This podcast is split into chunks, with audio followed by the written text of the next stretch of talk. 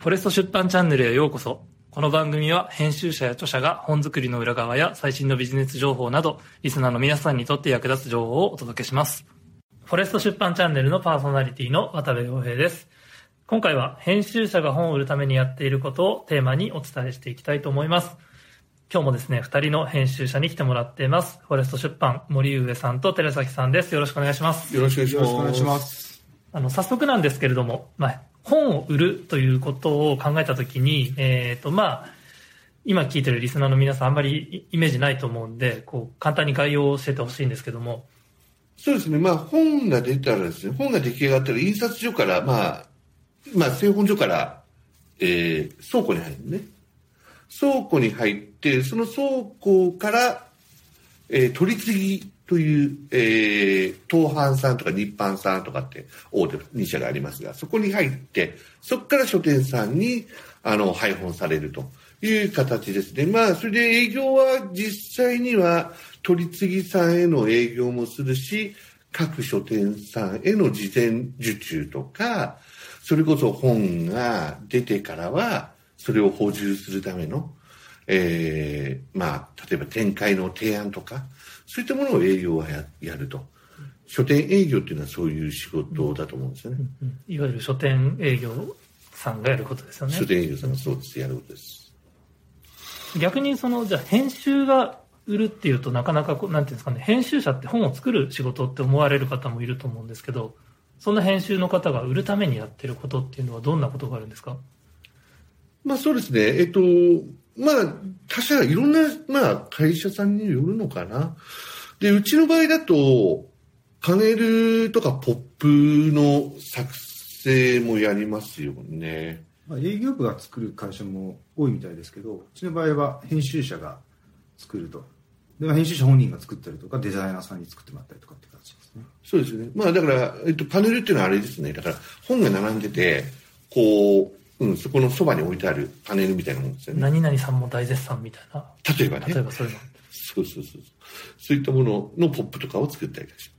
あと、新聞、まあ、力入れてるアイテムだったら新聞広告を打つとか、えーまあ、メディアに検本、まあ、これはもう本当に毎月毎月、えー同じえーメディアさんに毎月出た本を届けるというようなことをやってますよね。そうですね。あと最近だと、あの、ネットメディアさんで結構有力なところが、まあ、東洋経済オンラインさんも含めてるんですけど、まあ、そこにまあ、原稿とか、もうそれを、えっと、お渡ししたりとかね、そういう場合もあったりとかしますよね。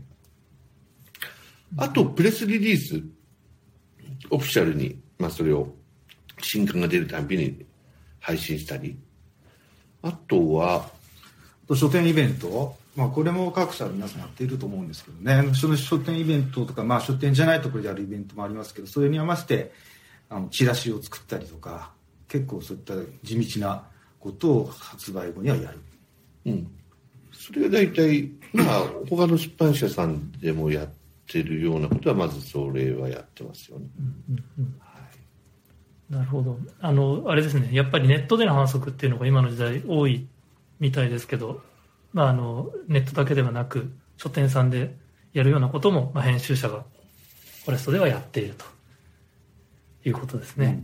うん。そうですね。他には、こう、ならではみたいなことは何かあるんですか？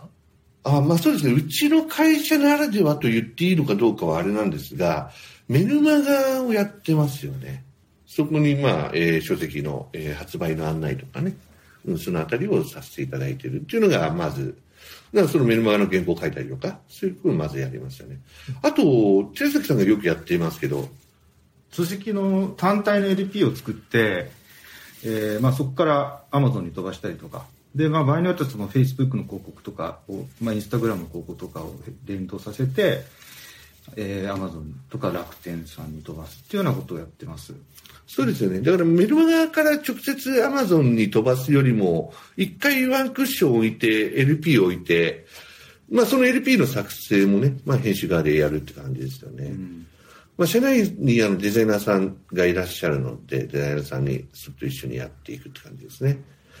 で、まああと、たまにこれやりますけど、動画とかね、つけたり、広告やったりして、特典をつけたキャンペーン。キャンペーンですよね。これ、うん、どうぞ。これあの、えっと、すごい無意識っていう本で、広告、新聞広告出すことになったんですけど、1位に、カテゴリー1位に堀江さんがいてですね、堀江門さんが。で、ずっと2位だったんですよ。で、広告にアマゾン1位っていうのを入れたかったんで、3日間限定キャンペーンっていうのをやって、それでアマゾンの1位をやっとって、広告に載せたなんていう、なんかそういうキャンペーンのやり方もしたりしてます。アマゾンで買ってくださいねっていう広告をやるってことですね。そうです。うんそうですね。まあ、そのあたりは、まあ、うちならではの、まあ、他社さんでやってるところもあるみたいですけど、そういう特徴ですよね。あとは、まあ、これは、なんだろう、本の宣伝だけではないですけど、まあ、最近、うちも、4月からかな ?4 月の下旬ぐらいから、ノート、オフィシャルで始めて、やりましたね。日替わりで毎日土日も含め書いてるんですよで編集部我々含めて5人なんですけど、まあ5人で、えー、まあ土日含めて毎日、えー回して、えー書いてますね。うん。それにまあ少しでもね、認知というか広がってくれればなというところありますよね。うん。あとはまあそれに合わせて、まあ SNS の発信。えー今、えーあるのが、渡部さんがね、いろいろ管理、あの、いろいろ SNS チームを管理してくれてるんだけど、どういったものがありましたっけ？ね。えっ、とですね、まあ、今だとツイッター、フェイスブック、インスタグラム、あと LINE、まあ、その辺を、はい、あの、やってますね。まあ、ちょっとそこまで効果的に今、こう発信ができているかっていうと、まあ、まだまだこれからかなってところなんですが、各種 SNS をやっております。そうですね。はい。そうですね。それがありますよね。それを渡部さんなんかと一緒にやったりとか。そうですよね。あと、あれですね。えっと、この、まあ、ボイシーを始めたのも、ちょっとそのね、まあ、本の紹介とか、本の、直接的にはね、何か売り上げにつながらなくてもうんいいけど、少しでもちょっと知っていただきたいなっていうのが、タッチポイントねうん、タッチポイントを増やすというそういう意味では、そうだよね。まあこういった音声メディアを始めて、まあ少しでも、少しその本の存在をね。だってやっぱ本って、結局、知ってもらわなければ、ダメですもんね。うん、ないのと一緒ですからね。うん。そういう意味では少しでも知っていただく機会を増やそうかなっていう感じになってますよね。あとは、そっか。あともう一つ、これやりましたね。出版イベントって言って、先ほどちらっとありましたけど、書店でのイベントっていうよりも、もう、大きく会場を借りてやっちゃうものもっていうのがありますあのよね。本田健さんのうんうんハッピーマネーの時はそうそうですね。あれもそうですね。まあ、えっ、と、規模によっては、1000人規模とかね、そういったものも。渡部さん昔あれなんじゃない？なんか、すごいイベントやったんじゃない？何人ぐらいの？出版イベントだと、もしかしたらそこまで、あの、回数こなしてね、それこそ、じゃあ、本田さん、まあこれうち主催じゃないですけど、北海道行ってやられたりとか、あのね、沖縄行ってやったりだとか、もう本当にいろいろやってらっしゃいますよね。そういうものもちょっとまあ本のね、あれにつながりますもんね、販売にね。あと編集者がそう本を売るそういう営業的な展開をしていることでいうと海外版権がそうですよねそうですね。今、海外版権、まあ、日本で売られてるものを、まあ、えっ、と、他の言語で、えっ、と、売っていくっていうことなんですが、権利をね。で、今、台湾、韓国韓国、北京中国ね、中国大陸ね。まあ、この3つか。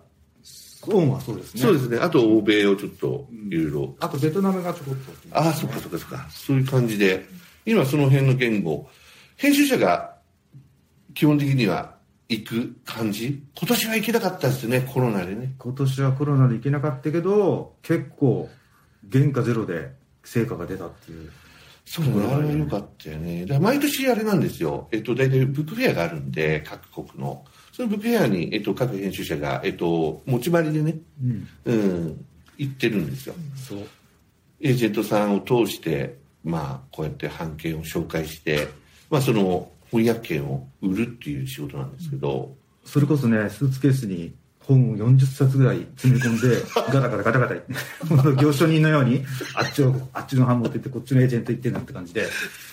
今でもほら、ライトセンターがちゃんとね、取れるようになったから、あれですけどね、当初はね、ガラガラガラもう、行商のように言ってたね。言ってますね。落花生売りのようにね。で今年は行けなかったもう開催コロナで開催ななしだったので全部ズームズームで。あと、なんか中国のほら、中国のテンセント中国はねズームがなんか調子悪くてテンセントの VooV っていうあれすごかったね。ん。あの、そのツールを使って、まあ、いわゆるオンライン商談ができる場なんですけど、あれでもね、結局、そのあたりもちゃんと、いい意味で、なんていうの？制約できたりとかしてるので、だから、今後、海外版権ってどうなるんだって話だよね。これでいいんじゃないかっていうねそうなんだよね。現地行かなくてもね、できちゃいますよね。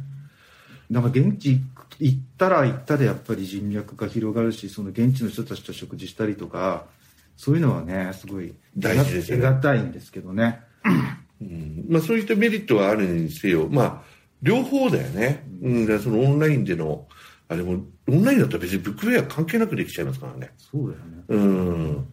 で、あと親睦、信頼関係をね、あの、築くためには重要ですけどね。うん。まあ、いつ行けるのか。コロナで変わった良かった点っていうところでもあるんですね。まあそうですね、見えたっていうかね、うん、新たな道がね。うんうん、それあるかもしれないですね。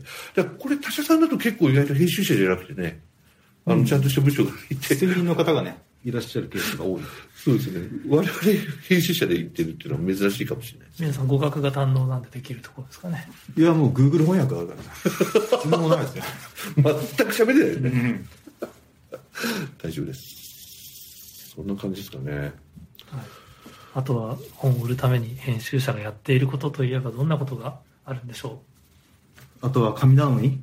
それしかないね。まあ、それはもう、みんな各編集者がやってる神頼みだよね。う、うん、なんかやってます？森谷さん神頼み神頼みね、特に、あ、願掛けはやってないですけど、何か、でもいいことがあったらいいなと思ったら、例えばなんかその、なんだろう、ゴミが目についたらちょっと拾っとくとか、そういう感じ それ。は新刊と関係なくね新刊とは関係ない。全く関係ない。ん全く関係なくて、何かその、うん。何か神様見ていてくれるんじゃねえかみたいな。もう別に何の宗教とかあれ関係ないんだけど、何かそういういいことをしようっていうのはやってるかな。あー。そう、会社のオフィスでちょっとゴミがあったらちょっと拾うとかさ。あのペーパーなんだ？切れてたら？切れてたら？ペーパータオルか、ペーパータオル。切れてたら補充するとか？そうそうそう。トイレットペーパー補充するとかトイレットペーパーを補充したこと補ないけど。充しないやつ。がいるもんな ペーパー、そうね、うんタオルは補充したりとか。うんうん、自らね。補充した結果売れてるんですか？いや、それは関係なかったと。でもいいんだよ。それは自分が気持ちよくなればね。僕はあれねあの新刊が出て家に持ち帰ると必ずね娘にね手手に持ってもらって写真を撮ってそれをあのうちの親が見てる、うん写真共有サイトに上げて、うんうん一冊はうちの親父が買うっていうのなるほど。一冊の売り上げが上がるって一いう、ね。冊の売り上げが上がるなるほどね。一冊はちゃんと売るっていうね。なるほど。まあいろいろやり方は、まあいろいろ神頼みあるんだろうけど。そうですね、やれることをやったらあとは祈るのみというところがちょっと出版のなんていうんですかドキドキするところというかそうですね。そこはありますね。一回出しちゃうとね、基本的には直せないからね。ああしとけばよかったとか、タイトル変えとけばよかったとかね。それできないから。うん毎回、ギャンブルといえばギャンブルですけど。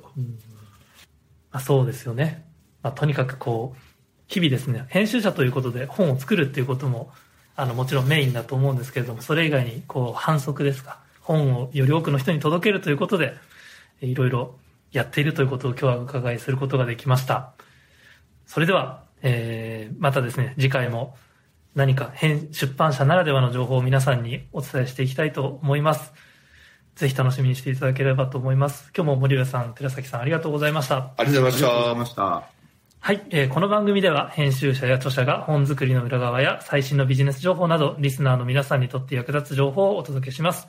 ぜひフォローしてください。またお会いしましょう。ありがとうございました。